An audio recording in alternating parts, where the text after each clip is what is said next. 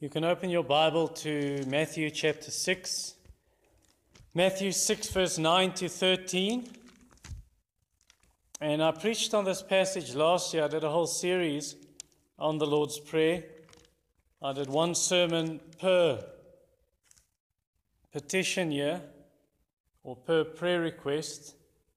But today I want to cover the whole under the theme of how to pray for the coronavirus. Matthew 6, verse 9 to 13. And then this evening, I'm going to, I'm going to be preaching on uh, work related problems again. And tonight, I'll cover the topic of trials and temptation at work. Let us pray. Our Heavenly Father, we call upon your name this morning asking that the Holy Spirit would please assist us, would please bring the message to our hearts plain and clear, grant us understanding, open our eyes to behold wondrous things out of your law. And we pray, Lord Jesus, that you would send your Holy Spirit, the Spirit who dwells in us, the Spirit who lives in us, to grant us insight and wisdom, especially in trying times in times of suffering, times of sickness worldwide, and that you would grant us grace to deal with this situation in a biblical manner as Christians. And then we also pray for your mighty hand to please bring healing to many people who are suffering. And yes, Lord, we acknowledge we are sinners. We don't deserve anything from your hand. We don't deserve anything good. But please have mercy on us, Lord. Have mercy on us for the sake of your Son, the Lord Jesus Christ. Amen. So, by this time, the whole world knows of the coronavirus. Uh, on Thursday, when I was finishing up the sermon, the statistics were 8,900 deaths worldwide. And it'll probably be, if I go and check the stats, I checked it last night, and it was almost 12,000, 11,800. And well, today it's probably gone well over 12,000.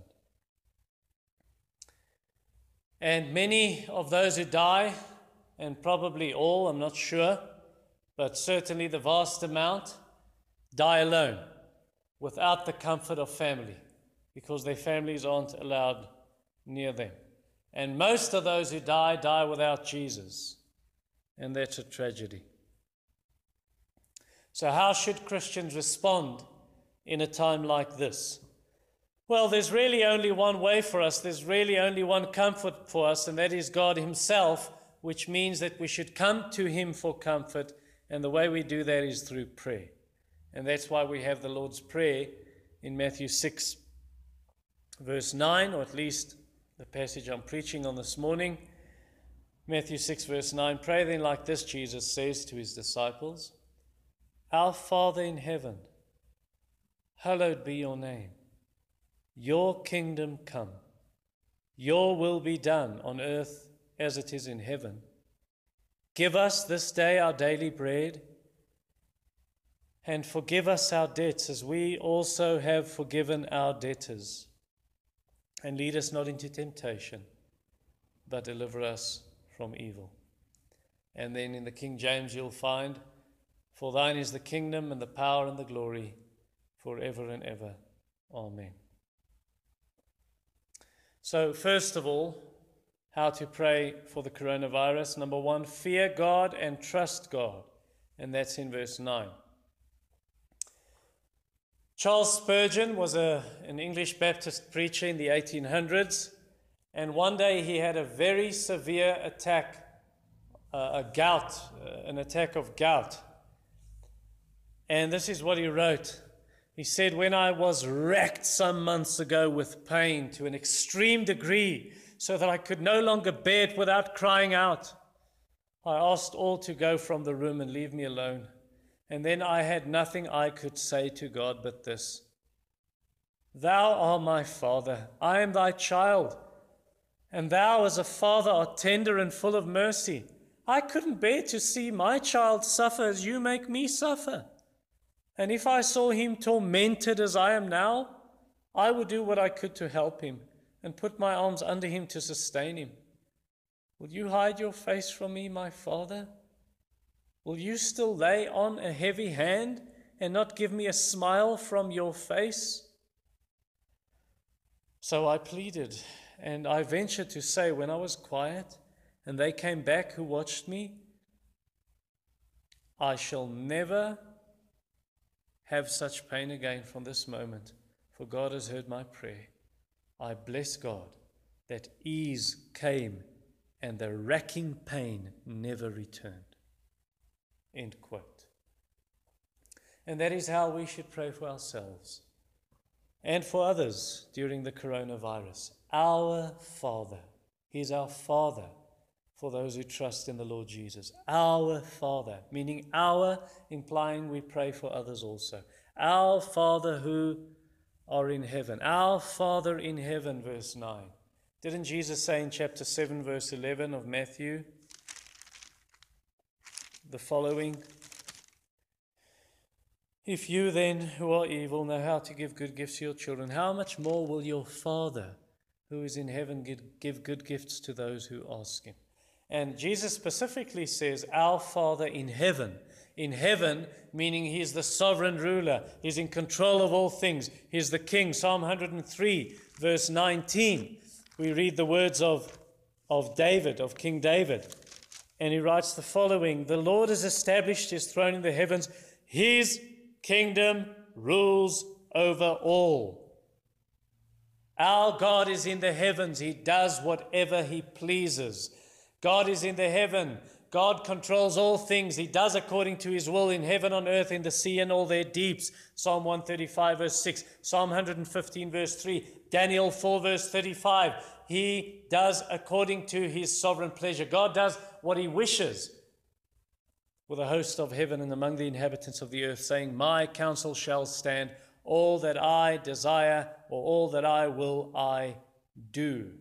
None can stay his hand or say to him, What have you done? Jesus said, To me has been given all authority in heaven and on earth. God works all things according to the counsel of his will. Ephesians 1 11, Ephesians 1 22. He is head over all things, all things are under his feet, implying he is even in control of disaster.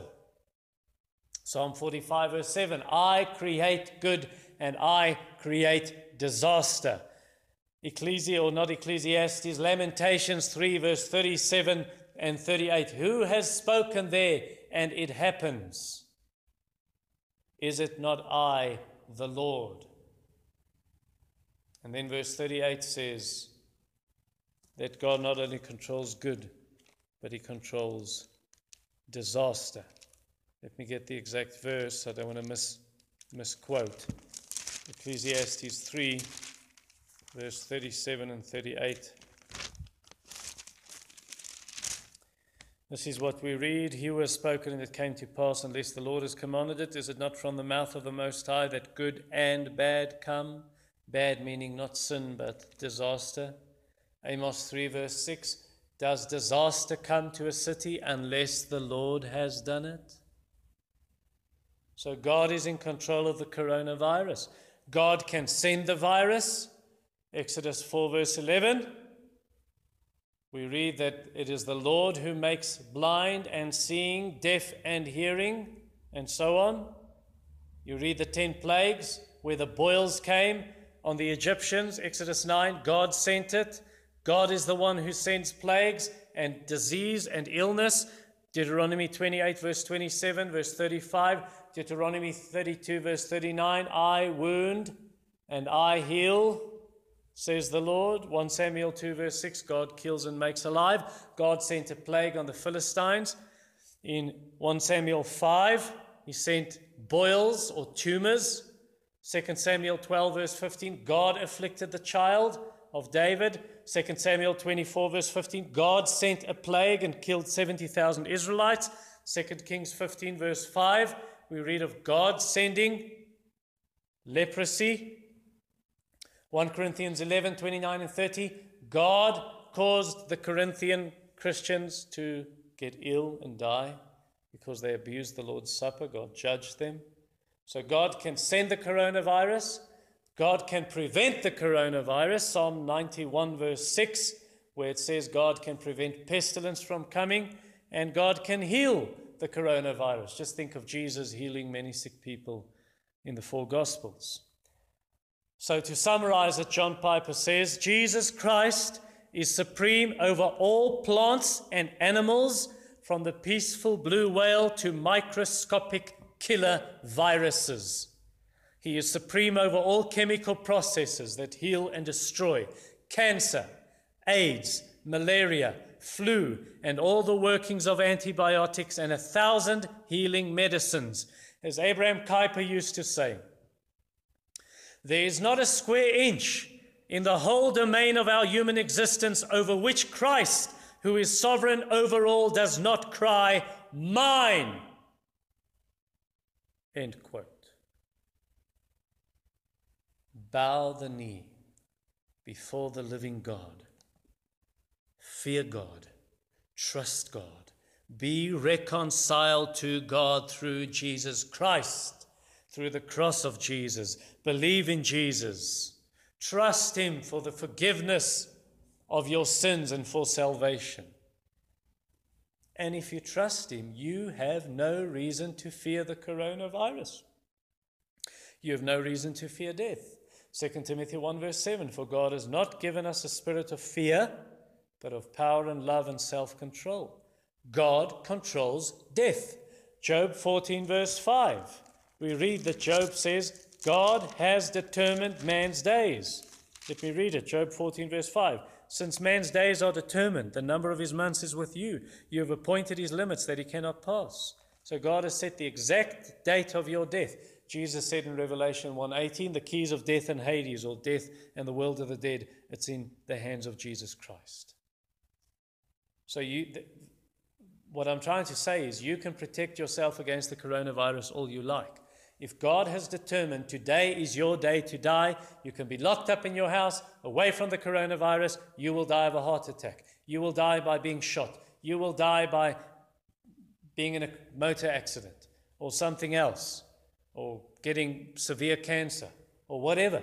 If God determines today is the day, doesn't matter how you protect yourself against the, the coronavirus. But if you trust in the Lord Jesus Christ as your Savior, even if you do die, you will be with Christ. Didn't Jesus say to the man next to him on the cross, Today you will be with me in paradise? Didn't the Apostle Paul say, Absent from the body, present with the Lord? Didn't the Apostle Paul say, To live is Christ and to die is gain? I would rather be out of this body and present with Christ. It's far better. So we do not need to be afraid of death. We do not be, need to be anxious like the world and they're panicking and they're running around. Though I walk through the valley of the shadow of death, I will fear no evil. O death, where is your sting? O grave, where is your victory?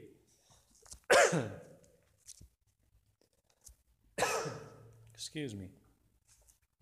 Hebrews chapter 2, verse 14 and 15. We read that through death, Jesus destroyed the one who had power over death, that is the devil, to deliver all those who, through fear of death, were subject to lifelong slavery. We, we had the slavish fear of death. Jesus delivered us. No need to fear death if Jesus is your Savior and your Lord. Fear God. Fear God. Pray that this world would, would hallow His name, would respect His name, would revere His name, would reverence His name. As verse 9 says, Our Father in heaven, hallowed be your name. They must respect God's name and fear God's name instead of cursing God's name for the coronavirus, like they do in the book of Revelation, chapter 9, verse 20 and 21, chapter 16, verse 11 and 21, where God sends these plagues and sores and, and disease, and they curse God. They curse God. They do not repent of their sins. No, we should not curse God. Verse 9 Hallowed be your name. Number two, Focus on the kingdom. That is in verse 10a. Your kingdom come. So let's say here's a man, he's really chasing money, that's what he's all about. He's getting rich and he's a materialist, loving this world, loving money, loving possessions. That's his idol he worships. But he works so hard to get more and more money, he forgets of his his marriage, he forgets his family. And that's exactly what the coronavirus can do. The coronavirus can move all our attention away from where it should be. Matthew 6:33 Seek first the kingdom of God and his righteousness. You see everyone's stressing about the coronavirus. They're panicking about the virus and no one cares or very few people care that millions in this world are lost. Few people care that many of the people who die are lost forever. They're going to hell because they they're living in sin and they're dying in sin and they don't know Jesus Christ as their Savior. So let us pray what verse 10 teaches us to pray Your kingdom come. Let us pray that the kingdom would spread through the gospel, through the preaching of the gospel. Let us see the coronavirus as an opportunity to share the gospel with people. I had the opportunity yesterday and the day before to do that. Sharing the gospel because of this disease, because of this virus and even show people through our, our lives that are not, we're not overburdened, uh, we're not anxious, and we're not panicking. And let them see why aren't these Christians panicking? Why aren't they anxious? And they'll start asking questions. Why are you different? What is your hope? And we can share and tell them about the hope that is in us and do it with gentleness and respect. And then also pray for the second coming so, on, on, the one hand, we shouldn't be prophets of doom trying to set dates for the second coming. You know, when it was World War II, people probably said it's the end of the world now. World War I, it's the end of the world. The bubonic plague, the, the Black Death, the Black Plague, and from the 1300s onwards, people probably said this is the end of the world. And people tried to set dates. And Jesus strictly forbade that, saying that no one knows the hour. No one. It's set by the Father. But on the other hand, we must not forget. So, on the one hand, don't be a prophet of doom trying to set dates, but on the other hand, we must not forget to be ready for the coming of Jesus Christ always. Always be ready. Every day. Be ready for the coming of Jesus Christ and look forward because Jesus himself said, No one knows the day or the hour. And look forward to a new world, a new heavens and a new earth where there is no coronavirus, no sickness of any kind, no disease, no virus, no sin, no death. Revelation 21, verse 4. Number three, pray for God's will to be done. Verse 10b. Your will be done on earth as it is in heaven. So here's a, a, famous quote of Martin Luther. It's doing the round on WhatsApp. You've probably seen it. Um, it's taken from a letter that he wrote in 1527 to his friend Johann Hess. Uh, what happened? The Black Plague had returned to Wittenberg in Germany, and the Christians fled, and then the world started mocking and laughing and saying, Look at these Christians flee. They don't care for their neighbor. And then Johann Hess, the pastor, was concerned and wrote to Luther and said, What should a Christian do in a time like this? And then Luther responded by writing the letter uh, entitled, Whether One May Flee from a Deadly Plague. And this is just one part of the letter. It's eight pages, double column. But this is what he said in one part of the letter. Therefore, I shall ask God mercifully to protect us then I shall fumigate, help purify the air, administer medicine, and take medicine. I shall avoid places and persons where my presence is not needed, in order not to become contaminated, and that thus perhaps infect and pollute other people, and so cause their death as a result of my negligence. If God should wish to take me or take my life, he will surely find me. And I have done what is expected of me. And so I'm not responsible either for my own death or the death of others. If my neighbor needs me, however, I shall not avoid place or person, but will go freely as stated above. See, this is such a God fearing faith, this Christianity mean, meaning this Christianity. It's such a God fearing faith because it's neither brash nor foolhardy and does not tempt God. End quote. I think that's a very good summary of God's will for us during this coronavirus, when, when we should pray, Your will be done. Uh, actually, we can, we can say it better than Luther. Uh, Matthew 7, verse 12. So, whatever you wish others would do to you, do also for them, for this is the law and the prophets. And then Jesus, of course, said in Matthew 22 39, love your neighbor as yourself. So don't come to church, don't go to the shop, don't go to work if you're ill. It's better for you then to stay home, like in Numbers chapter 5, verse 1 to 4, when someone was, had a leprous disease. He was put outside of the camp, not as a cruelty, but as an act of love because you should love your neighbors yourself and not contaminate others and spread the disease. And, and also then personal hygiene so that you don't become sick and then, then you spread the disease. So wash your hands and, and when you cough, cough into a handkerchief or when you sneeze, turn away from people. Because Leviticus 13 and 14, all those laws on leprosy and how to cleanse a, a leprous person and you should wash and so on, that's just, again, common sense God gives us and wisdom God gives us to wash and not spread the disease. If you don't care about that and say, I don't care about that, well, then you don't love your neighbors, you love yourself. And you're putting yourself in danger and you're tempting God. It's like Satan saying to Jesus, Jump off the temple. God will send the angels to protect you. So, in that case, even if you read your Bible every day and you pray often and, and you come to, to worship services every week, well, then you're not doing God's will. You are not doing God's will. You can say you're doing it, but you're disobedient in basic things.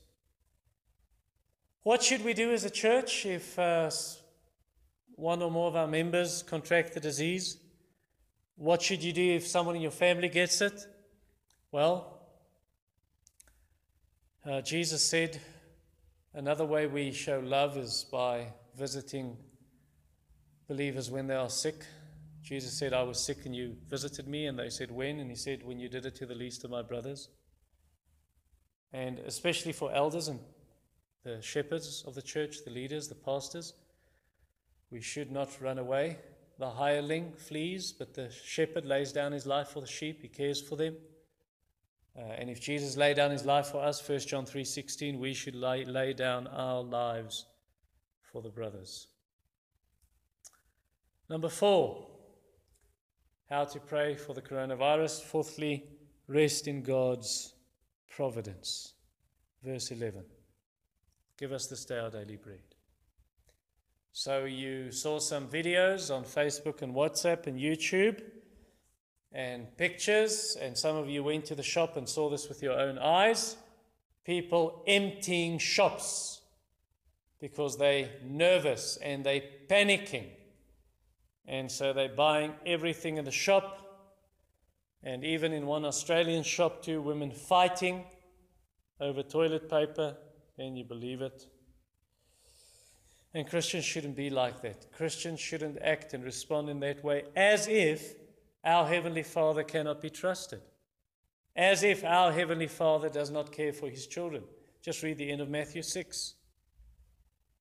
God cares for His children. Verse 11 Give us this day our daily bread. Even in famine, God's people will have abundance. Psalm 33 19 and 37 19, and Genesis 47 when there was a famine in Egypt, the Israelites had abundance. God provided for his children. Now, the normal way God provides for us is through work. We should work. But God also cares for us through Christians sharing with one another when they, where there's a need. Like in the book of Acts, they shared with one another. Like in Hebrews 13, verse 16, we should share with one another. Romans 12, verse 13 Again, sharing with one another and so on. I got a WhatsApp this week from one of our members and said, uh, I think it was on Tuesday, Hi, Ivor, just checking to see how you're doing. I was thinking about you. You and your family on my mind. Are you okay with everyone panic buying?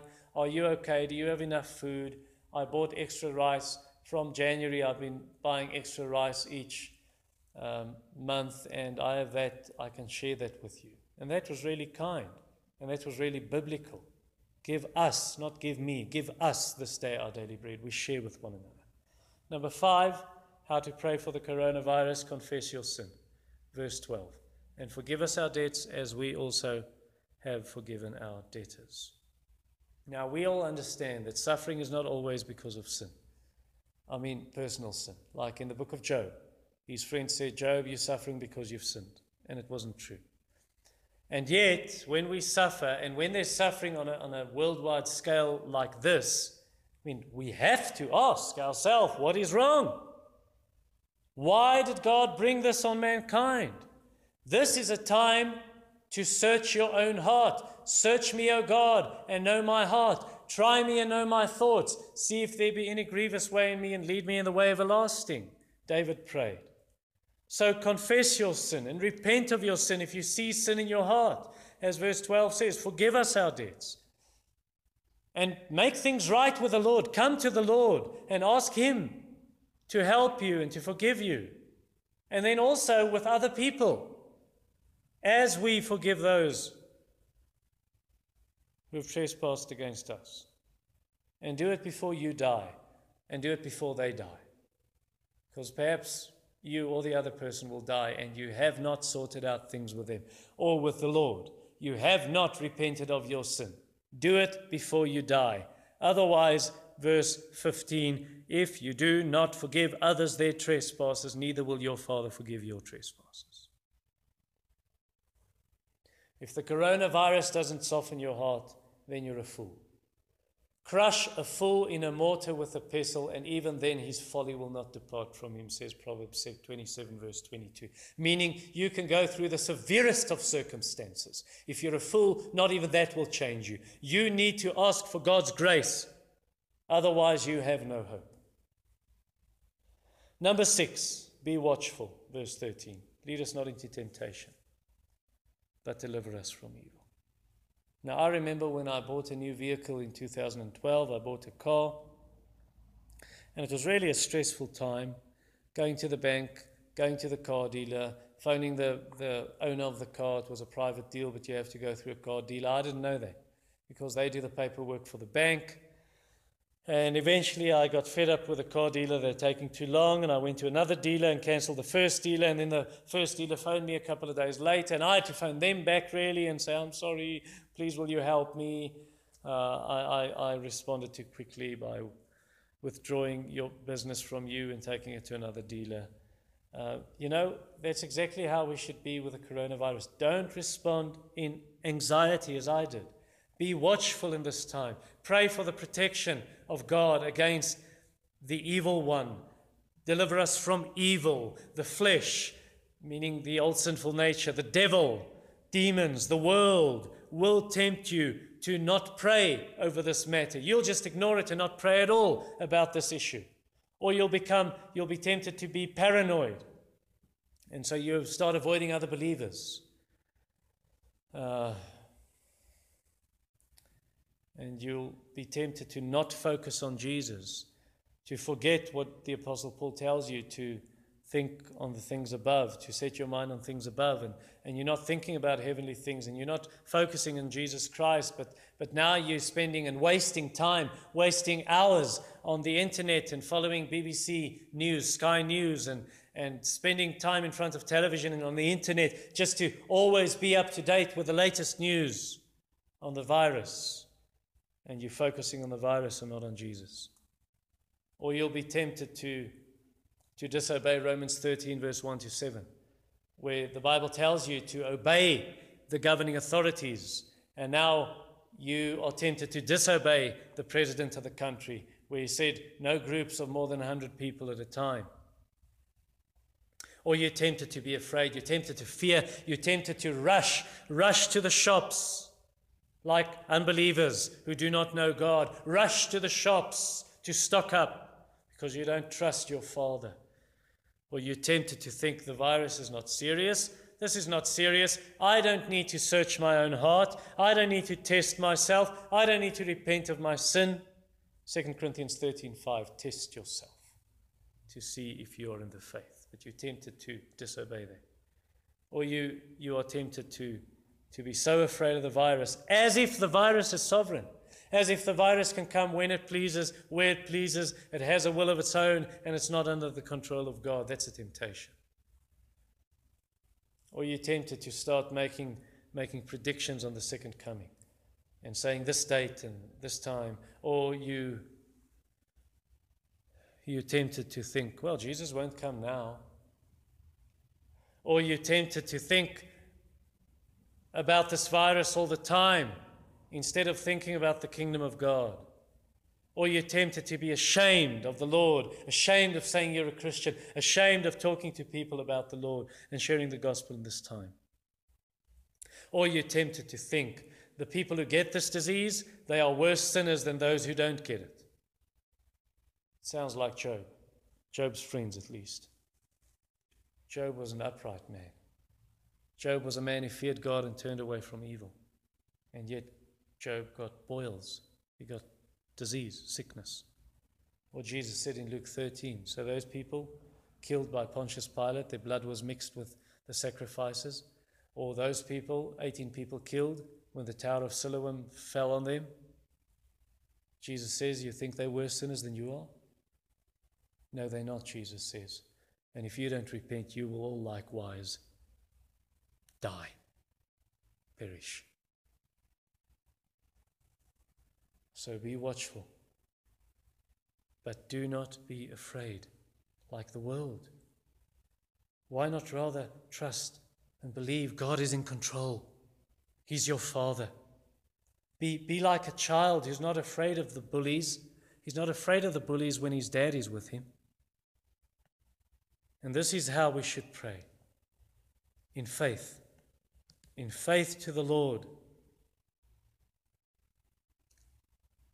And let your heart be at peace with the truth of the Lord's Prayer.